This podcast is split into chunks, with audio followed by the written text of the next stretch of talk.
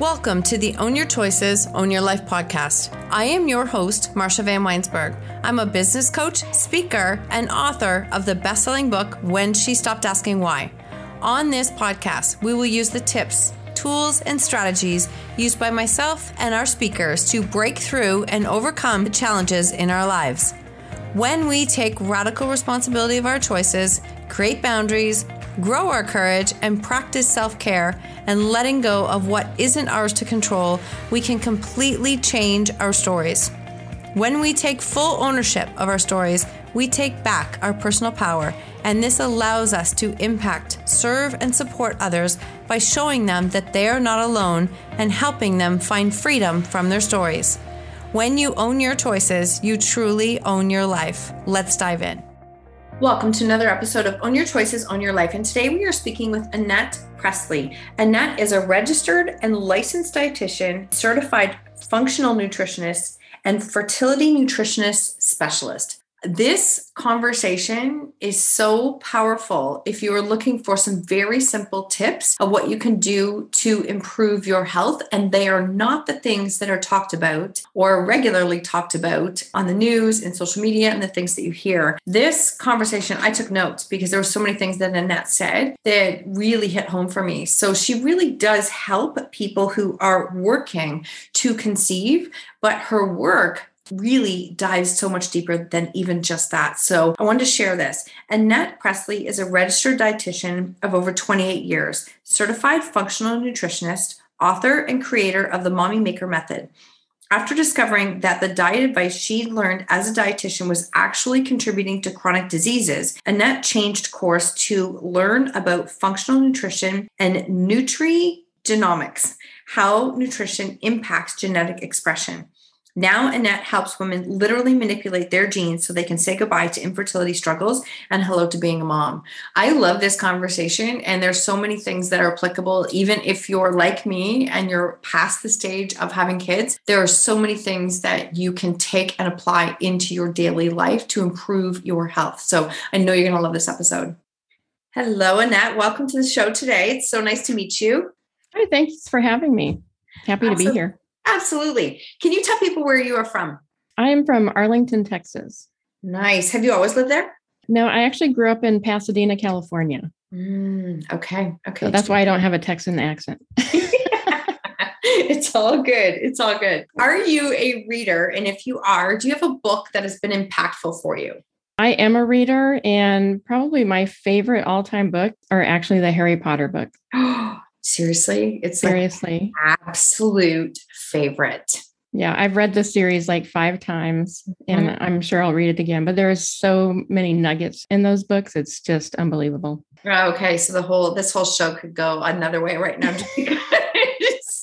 I was cooking on the weekend and my husband walks in. He's like, What are you watching? I'm like, Harry Potter while I'm cooking. Like, that's what I do. I, I love her story. I think J.K. Rowling's story of resilience is probably one of my favorite stories. Yeah, I think so too. Yeah. Mm-hmm. Yeah, that's awesome. There's so many nuggets and lessons in them. Yes, absolutely. Can you share with us something that, like, what lights you up and what drives you? I think really freedom lights me up. Mm-hmm. I love it. What that mean to you? What does freedom mean? Freedom to me means the ability to do the things that I want to do, to be with the people that I want to be with, um, to have the freedom to move about and, uh, you know, buy things. and I mean, just freedom pretty much for every aspect of my life. So, what drives me right now is making sure that that my children have the ability to to have the freedom that I did growing up. Mm, that's beautiful. So many people talk about financial freedom, and I I love what you just said there in the sense because time freedom and choice freedom is so so important. Sure, finances can open doors for possibilities, but we all know entrepreneurs who are working to the bone. They might have financial right. freedom, but I wouldn't call They're it not free. They're not yeah. free. Right. right. Yeah. Completely understand. Is that how you have always viewed like has that level of freedom been always important to you or is, did that come through a learning process or a point in your life? I think freedom has always been important to me but it really something woke up in me when covid hit.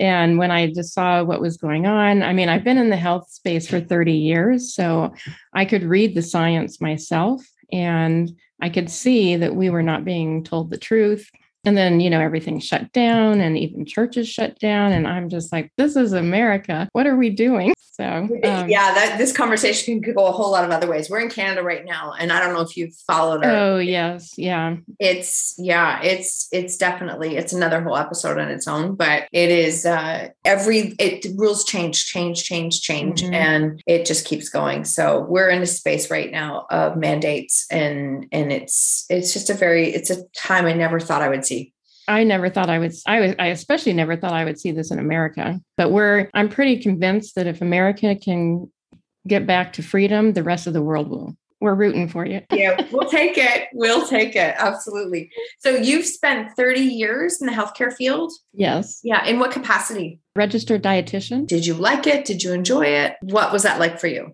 Yeah, so I actually have loved all of my jobs as a dietitian except the one I had in the nursing home. The yeah. rules for that are just they're they're not freeing. So. No, no, my mother-in-law is in one right now, and she is end stage Alzheimer's. All my like really clinical jobs in the hospital and stuff I've enjoyed. The problem was that halfway through my time as a dietitian, I found out that I pretty much have a license to kill. so okay, you yeah. definitely have to explain what that means. so the advice I'm supposed to give out as a dietitian actually causes chronic disease and obesity. Okay, so we're going to unpack this. So the advice as a registered dietitian that yeah. you have given literally causes causes chronic disease and obesity. Oh, I actually, um, it's interesting because I know we scheduled this conversation a long time ago, but I, I really think it's very timely for mm-hmm. right now because yes. we're in the space where, yes, we have solutions and there are solutions like if we want to say the, the vaccines as a solution but there's also a lot of risk factors that are not being talked about that mm-hmm. um, so I, i'm glad you're here to talk about this so, talk to us about some of the key lessons that you found you were practicing sharing that were leading to issues with chronic disease and health. Yeah. So, mostly the information that we get on saturated fat and cholesterol. Okay. Or fat in general. Mm-hmm. Um, so, I had always been taught that saturated fat and cholesterol in the diet raise blood cholesterol, and that causes heart disease and diabetes and all kinds of problems. And so one day I was actually just preparing to give a talk on fat at a local health food store and decided I would brush up on some fat chemistry. Amazon recommended this book, Know Your Fats by Mary Enig. She's a PhD in biochemistry and an expert on fat metabolism. And so I read the book and she contradicted everything I had ever been taught about fat.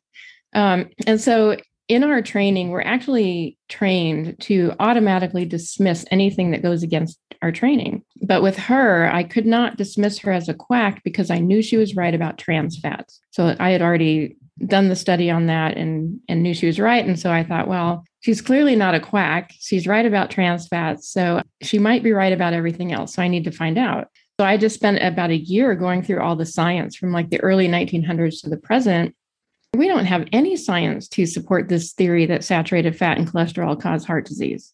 There's there's nothing in the literature that supports that. I mean, unless you call Ancel Keys' seven countries study support, where he took seven countries, plotted on a graph the amount of fat available for consumption in those countries and then the number of deaths from heart disease. And he showed that the more fat available, the more heart disease. There were 22 countries available. And so if you put all 22 countries on his graph, there's no line, there's no connection. If he had picked a different set of seven countries, he could have shown the exact opposite.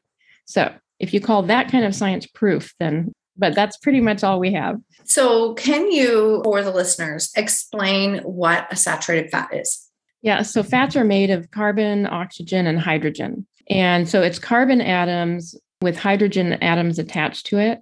So a saturated fat has all of the carbons hydrated with hydrogen.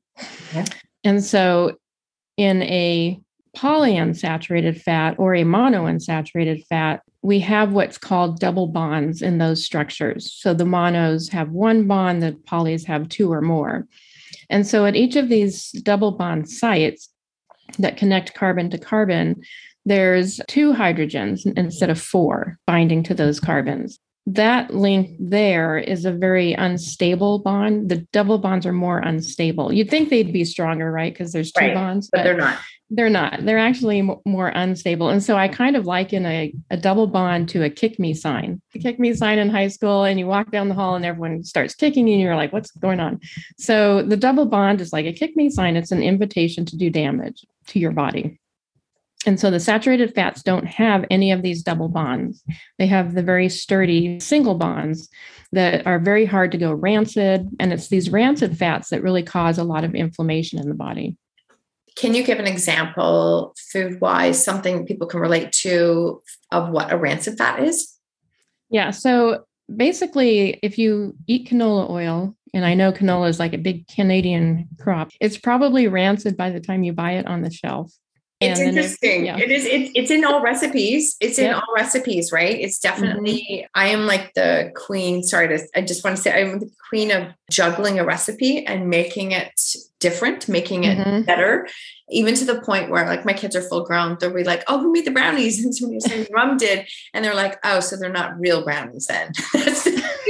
he's always always mimicking a recipe because i do i try and remove the canola if i can but it's in a, it's in all recipes okay so great yeah great yeah mm-hmm. yeah yeah so the canola oils and we we eat a lot of it here in the us too because we're told it's healthy mm-hmm. but it has at least two double bonds and it's very unstable and plus plus the processing of most of these oils um, makes them go rancid even further. So heat, like you heat any of these oils, you're going to get rancid fats.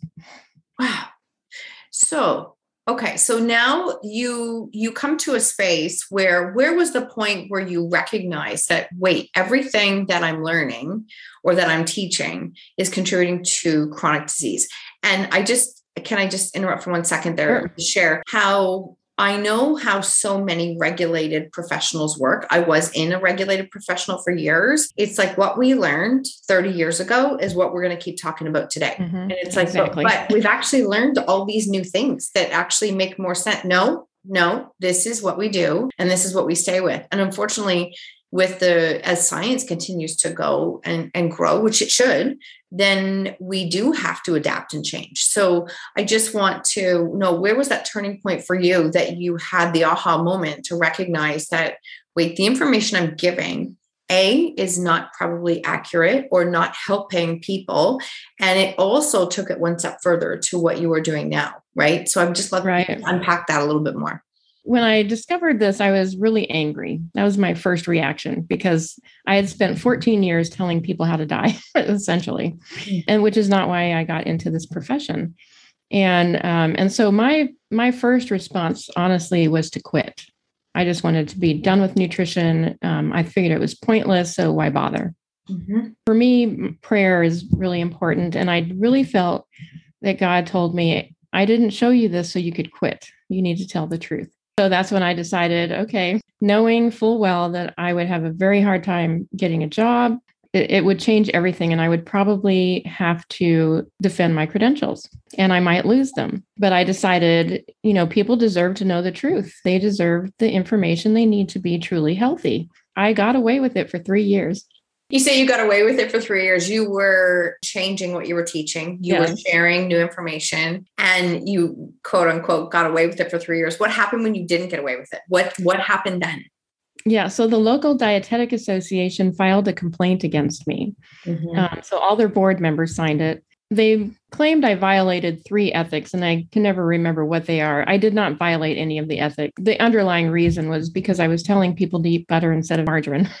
was the reason for the complaint. Sorry, um, laughing. Yeah, so I, I, know, I know. have you ever seen the? We do it with our kids, and we did it when they were younger. Have you ever seen the experiment where you put like margarine out in the summertime on the deck yeah. and butter beside it? If you if you're a listener and you've never done this, it's actually will make you never want to eat margarine again because you put it out there and no bugs touch it. No yeah. bugs touch it whatsoever. They don't even go near it. Butter is full of it, which is like it's a food substance. I mean, if bugs will won't even eat it, why would we? you know? True. I mean, it's just it's crazy. So it was a very interesting experience because every letter that uh, my organization sent to me treated me like I was a five year old. They would quote some nameless expert. And the only thing the expert did was attack me personally. So I was accused of asking my own questions instead of relying on the questions that had already been asked and answered. And, you know, and I'm thinking, how is that science? I mean, science is all about asking questions and challenging answers. And if we can't do that, then it's a religion, it's not science. I'm sure they probably weren't very open to that kind of an. No, but, it's, but it's it's interesting. That's a that's an incredibly interesting perspective. And so they wanted me to write a paper on LDL cholesterol and explain why I was going to go back to recommending vegetable oils. Since I had already gone through the science, I knew what the science had to say about all that, and there was no way I was going to go back. So instead, I wrote a paper going through the science and showing them that we had no scientific support for our views on saturated fat and cholesterol. And I was going to go with the science because my ethics dictate that I do that. And I told them, if you can show me where I'm wrong in my assessment of the science, then I will gladly change my views because I don't really care which way is right. I just want to give good information to people. And so they couldn't, they never even tried to go with the science at all. And so they let me keep my credentials, but I had to use a disclaimer. And are you sitting down? Annette Presley dispenses advice on fat that is not sponsored, approved, recommended, or endorsed by the FDA, the USDA, the NIH, or the AMD. And I mean, it was hilarious. Yeah. So I had to use a disclaimer to tell the truth. So as you and, and obviously didn't stop you, you kept no. going. We, uh, yeah. you kept going, and I think that's the thing is is that when you come to a space that your mission is greater than the need for approval mm. from others you get to a space i remember being in that space it's like I, I, don't care who doesn't agree with me anymore because i need to share it and it's yeah. it's, it's tricky. So you also then um, explain where this started to correlate with pregnancy and ivf yeah, so this kind of led me down the path of functional nutrition, which is like a whole new world mm-hmm. because we learned things we never learned in dietetic school. And so I learned all about nutrients and the structure and function of the body and how nutrients affect that. And so I, I went down that functional path. And one day I was at church and God told me to go tell this girl, Sharon, I could help her get pregnant. I didn't know her very well. I had no idea if she was even trying to get pregnant. So my first response was, who does that? That's weird. So I put it off for a few weeks, but every week I'd get the same message. So I finally got the courage to go up and, and tell her, you know, if you're trying to get pregnant and it's not working, I can help you. And so it turned out she had been trying for almost two years. So I tweaked a few things in her diet, had her take a few supplements, and she was pregnant in three months. Oh my gosh. Yeah. And so that, I mean, that is the power of nutrition this the power of nutrition and you're diving into like the healing power of nutrition mm-hmm. that i think yeah. is really that is really important yeah wow. and you, yeah is you just give the body the nutrients it needs and things change how do we know what it needs i know that's a massive question but how say for an average layperson like just general person right now listening I've been so ingrained in my nutrition and I've been so I'm picky. I'm super picky and how I eat and what I eat. So I know what makes me feel good and what doesn't. Like I'm like, nope, that's not that doesn't feel good at all. So a lot of times that's my gauge, not calories, not anything else. Mm-hmm. Like what makes my body feel good and makes it feel its best. But I'm just curious from your perspective, your expertise, if you could give some advice to an average person listening right here, how do you know if your nutrition is meeting your best needs or how it's helping your health? Yeah. So actually, what you do is excellent. So you that's my first piece of advice is pay attention to your body and how you feel. Mm-hmm. So, you know, just because your friend did some diet and it worked for them doesn't mean it's going to work for you. Mm-hmm. And I see a lot of people, especially going vegan, and they're suffering horribly with all kinds of health issues, but they won't quit. And it's like, just look, maybe that's not the right diet for you. And I do DNA testing, and for, for a lot of people, it isn't the right diet based on your genetics. But if you're not feeling good, if if you've got joint pain, if you're tired all the time, um, you know, your bowels aren't working properly, then something's wrong and something's not working for you. And so that's when you need to really evaluate and say, well, maybe this diet isn't the best thing for me. Mm-hmm. But that's the number one. Is how it feels. Yeah. And and I actually maybe this is a big generalization, but I often wonder, my husband and I talk about it all the time because he's like, I mean, of course, we all have our little things, so we're not perfect by any means. But we talk about all the times that I wonder if how many people have never felt good, so they don't even know the difference. Yes. And I think a lot of that happens. And so people, and so like um, Sharon, she had endometriosis. Within a month, she's felt different in her body and she'd never felt so good. And they don't know because they live with that. They just think that's normal. But pain and suffering, it's not normal. yeah, you're also hitting on it. I'm, I'm just going to share with you vulnerably because that's it. Like I am a probably more than 20, but 20 years diagnosed struggling with endometriosis. And when, especially down that path with endometriosis, it is something that you kind of looked at as crazy a lot and mm-hmm. seen that way. And it's just pain. You suck it up and you keep moving. And I'm like, no, I don't think this is normal pain. Like my other friends aren't having periods that are lasting 20 days. This does not feel right. Yeah. And so I appreciate you talking about that because I think that that is an interesting way to help heal that. And it's again, as far as taking it to helping them to get pregnant or decreasing the need for IVF. Is right. that fair? Is that a fair? Yes. yes that who you work with primarily now? Women who are looking to get pregnant, to heal themselves, or maybe women who have been going down the path of IVF? Yeah. So, yeah, anyone who's probably at the point of IVF is the next step, mm-hmm. or they've had IVF and it hasn't worked. Those are probably my most common clients right now. Wow. And how did they find you? This is very new and I yes. love I love no, I love it because it's not talked about a lot. It's not. So I appreciate what you're doing. I go on podcasts and have social media. And basically, I'm just trying to do everything I can to be out there visible so people can find me because they're not going to find this in a traditional okay. doctor's office. And even, you know, if you go to a dietitian, you're not going to find it. If you go to traditional healthcare providers, this is just not their mindset.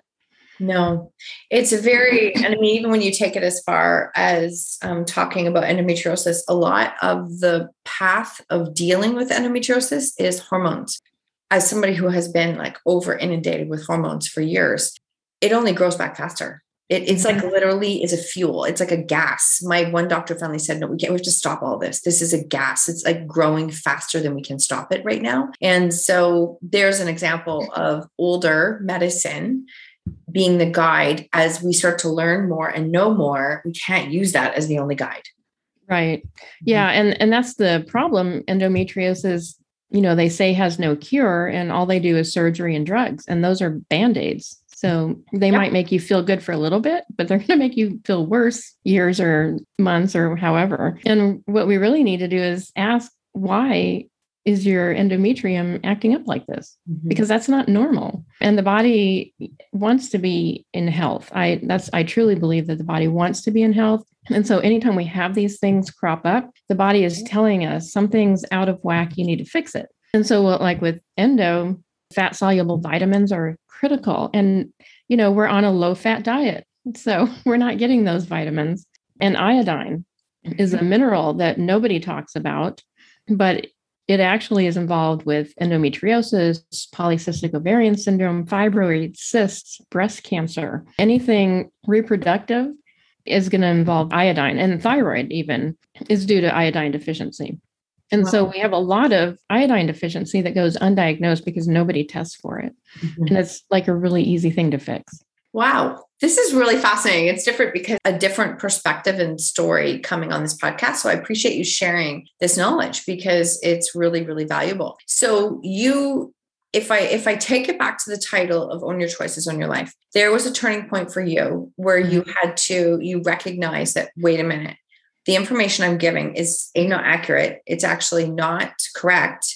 It's not helping people and it's actually contributing to where they are in their health right now and you decided to use your voice, even though it did put you at risk and being vulnerable for the lashback or the feedback that you would be getting. And that has led you into dealing and working primarily with women to help them to improve their health, to get pregnant, to maybe avoid IVF. yeah, I think, oh, yes. Yeah. this accurate journey. That's my accurate journey. Yeah. And I didn't realize infertility was so huge. Like it's increasing like 1% per year since 1990. I've often wondered that? Like, what is happening that infertility mm-hmm. is increasing? And a lot of the comments you'll hear will be, wow, women are waiting till they're older to have kids. Like, that is one very common one that we hear. To hear infertility increasing by 1% per year since 1990, is that what you said? Yeah. Wow really what that led me to was what has changed. You look at everything that we've done. We have new technologies, so that's new electromagnetic frequencies. Mm-hmm. We have, I don't know what you do in Canada, but in the US, like I got six vaccines as a child. Now they get 70. And we can't ignore these things. You know, we always want to sweep everything under the rug. And then our food has changed. So we have genetically modified organisms that came on the scene in the 1990s. And those in animals cause infertility, along with organ damage and death. But, you know, we haven't studied them in humans. And canola is a GMO crop canola, corn, soy, cotton. And so they're everywhere, you know. And then we have glyphosate, which is an herbicide, which is sprayed heavily on GMO crops. And so all of these things affecting our cell, the cells in our body. And so the cells aren't getting the nutrition that they need to be healthy. And so we just we have to look at this kind of thing because people are so focused on the mechanics of getting pregnant, getting the sperm and the egg connected, which is what IVF does. But if that was the problem, IVF would work 100% of the time. I was just going to ask that question is if that was the problem, then IVF would always be the solution. Exactly. Mm-hmm. But it's not. It's there's like a 40% chance of getting pregnant with IVF if you do 3 cycles. and that's not, you know, the odds are not that great. 40% and thousands of dollars. of dollars and thousands. pain and suffering. For 40%, plus lots of hormones, plus lots of stress and yes. emotional, emotional mm-hmm. physical stress. Wow. Wow.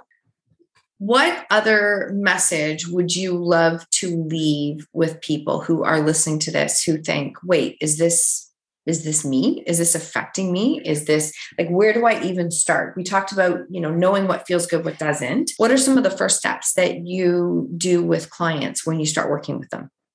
Yeah so the first thing i do is get rid of the vegetable oils. Number so, one. If number you're listening one. the number one thing. Yeah so no canola soy corn cottonseed safflower sunflower or grapeseed oils. Those are all out is grapeseed in the same family? Okay. Yes. I did not know that because who I have now? Oh, I I got an air fryer, which I love. And it specifically says use grapeseed. And I'm like, grapeseed. Like I okay. And and so that's the other piece of advice. if if everyone's going crazy about it, like it's some health food, it's probably really bad for you. Grapeseed oil is a very is very high in the polyunsaturated fat, so they have those double bonds or the kick me signs, mm-hmm. and that one especially should not be heated under any circumstance. So definitely not in an air fryer that is no. taking it to like four and five hundred degrees. No, and so the problem here is grapeseed oil has a high smoke point, and so yeah. the theory, I guess, is that if the higher the smoke point, the safer it is to burn. But that is not how that works. you actually want to d- use beef tallow, the best thing to use really in an air fryer. What, what's it called? Can you say it again? Beef what? Beef tallow. It's like lard, but it's from beef. Or properly rendered lard would be fine too. Or even coconut oil or, you know, but something just not grapeseed. No, it's awesome. This is awesome because it is literally on the. Now I know enough to know that you can't always trust what comes on packages, right. what they tell you, because who owns what and all those things. But it was just funny. Everything has been grapeseed with it, and I was like, oh, okay, I didn't know. Yeah, and everyone here has been buying up grapeseed because they've been told it's really healthy, but it's not. It's amazing, eh? How fast yeah. people respond to oh healthy. Okay, I'll go get I'll go get ten. That's what I do. Yeah, exactly. So so that's the first thing. No vegetable oils, eat animal fats or the saturated plant fats mm-hmm. like coconut, red palm oil. What would be the next thing? The next thing is you want to pay attention to your salt intake and you don't want to lower it. So you actually need more salt. There's actually a, a tribe in, I think they're in Brazil, the Yanomamo Indians. They have a very, very low salt intake they have one live birth about every four to six years. So, salt, low salt is actually a contraceptive, but everything we've been told about salt is wrong too. so, we actually need more salt. I just recommend the unprocessed sea salt, like mm-hmm. uh, Redmond's real salt or Himalayan or Celtic. And then you can use Maine Coast kelp flake for some iodine. Maine Coast kelp flakes? Maine Coast. Maine Coast. Yeah. Wow. for iodine. These I, these are so simple. Like these are simple know. little Yeah. little changes. It's interesting because I did have a registered dietitian. We were talking probably a couple years ago, and I could feel like my energy was low and I was struggling a couple times. She's like, and we got talking about. She's like, "What's your salt intake like?" And I'm like, "I don't hardly have any." She goes, "You need some salt." And Mhm. so I, especially, I won't say every day, but a lot of days, I'll put like a couple tablets, a couple things of the pink Himalayan salt ultra my tongue. And Yeah. honestly, like it's just, it just helps my, it helps my body, even if I don't fully understand why. But I remember her saying that low salt is not always exactly what, like it's what, it's not for everybody. yeah, and it wouldn't be for most people. So it actually helps you absorb iodine, and every cell in your body has iodine. And it also helps with digestion. So you'll less likely have acid reflux with more salt. It's actually really good for us. So No wonder your college is. I know. You're like literally everything is, and I'm not criticizing. I just think it's funny because I can say because we like we've gone through this with a family member who um, does have Alzheimer's, but it came from vascular dementia, and I watched how many times we took her into the diabetic clinics. Sorry if this is offending anyone, but I would watch what they would advise her to eat, and I'm like, what?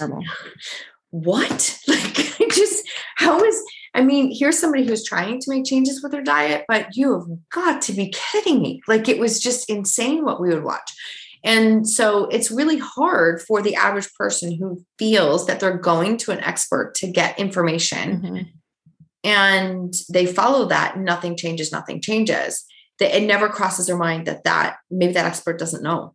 But the, Yeah. the it's like using our Canada's food guide, right? Like they, we've used Canada's food guide for I don't know how many years now. They finally made the first changes to it over the last couple of years. I mean, that thing was from the 70s, and so many things had changed since then.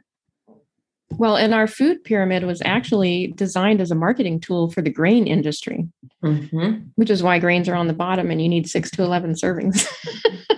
Mhm. so nothing to do with science. It's just all marketing and, and money. Wow.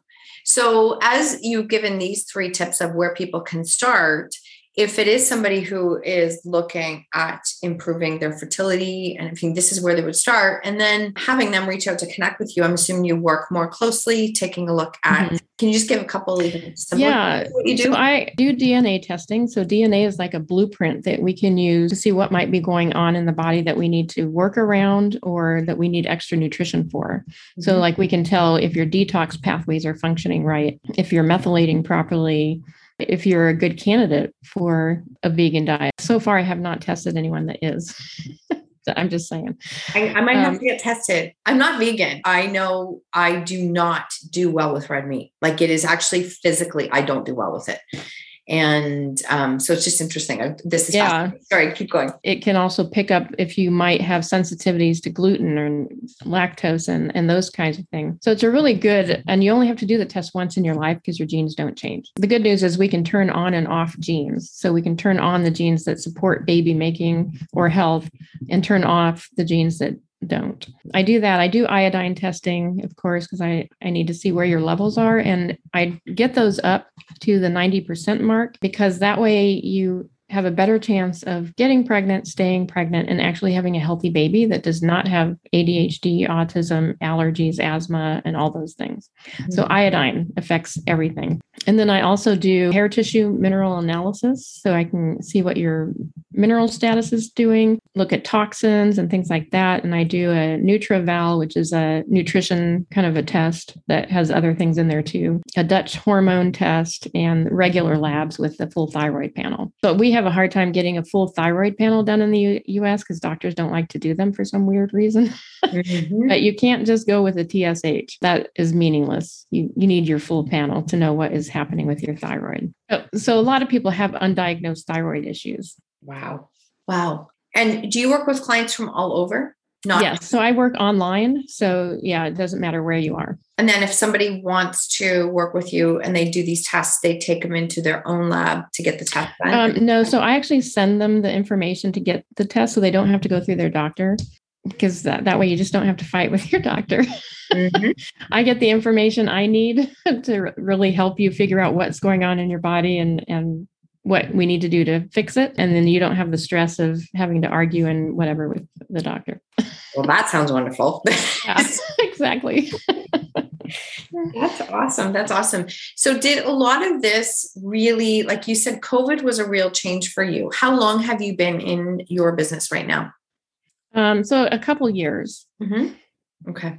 Yeah. And then with COVID, you just dove like even more on the online space. And yeah. Yeah. And especially, you know, with COVID, if you stop the vegetable oils, you're going to improve your chances of, of surviving it. Number one. Number two, it's not that deadly to begin with. and number three, there are other treatments available that aren't being allowed. And so, you know, we have those kinds of issues going on. So, the best thing you can do is make sure that you're metabolically healthy. And the first step is getting rid of those vegetable oils. And second step would be making sure you're getting vitamins A, D, E, and K2. Wow. And NAC, N acetylcysteine, if you can get that that's really good to keep your glutathione, which is the master antioxidant in the body, boosted up. Mm, wow. Wow. I honestly, I feel like I just went back to school and took a science class. This is, this is awesome. This is great. Honestly, thank you so much for all of the information that you have given. And I mean, there's, there's so much there. I love your website, Get Pregnant Plan. Yes. I love that. I love that. So it sounds like, and just ask me, uh, just correct me if I'm wrong that is your primary focus. Do you also work with people who are not trying to get pregnant, but they are looking at improving their health in the areas like you just described? Yes. Yeah. So what I I don't actually treat a diagnosis. I work with the structure and function of the body. So it really doesn't matter what your diagnosis is. My method works regardless of what is going on. Well, I will make sure that all of your notes are there in the show notes but I've really enjoyed this conversation and I love how you know you you had that turning point where you decided that no I can't just keep sharing something that I know isn't true and isn't helping people. Like it's it's two things right? If it's not helping people to continue on that path is just that is just not the direction that you chose to go on right. Well and it was actually not even not just helping but harming. Mm-hmm.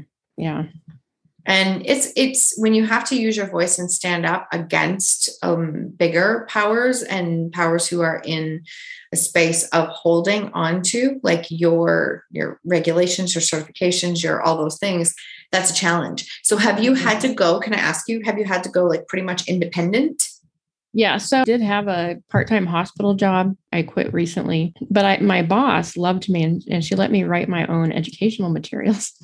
Wow. so I was actually able to help people in the hospital a little bit. And so, but it, you know, and I was really wanting to change things from the inside, but it became clear that that was not going to happen. And so the only way things are going to change is if we, the people, rise up and start demanding these changes, quite honestly. Mm-hmm. Which is is super important. And that's I think yeah. in this time of prevalent, and I'm going to say this prevalent, prevalent fast food era, and in a space where we have watched firsthand a number of businesses that have not been able to open for majority of the last 18 months. But all the fast food restaurants were open. Everything was open there. And and lineups and lineups and lineups. And it's just it's really sad to me because i think i think it was one of those times where health went down and nutrition went down at the same mm-hmm. time. Yeah. Not even giving a fighting chance. So um, I appreciate you sharing that. And I spent five days in the hospital last year having back surgery, which was not planned, I believe, as a result of endometriosis. Can't prove that. The food, honestly, it's heartbreaking. If you have not been in a situation, I hope I don't wish on anyone.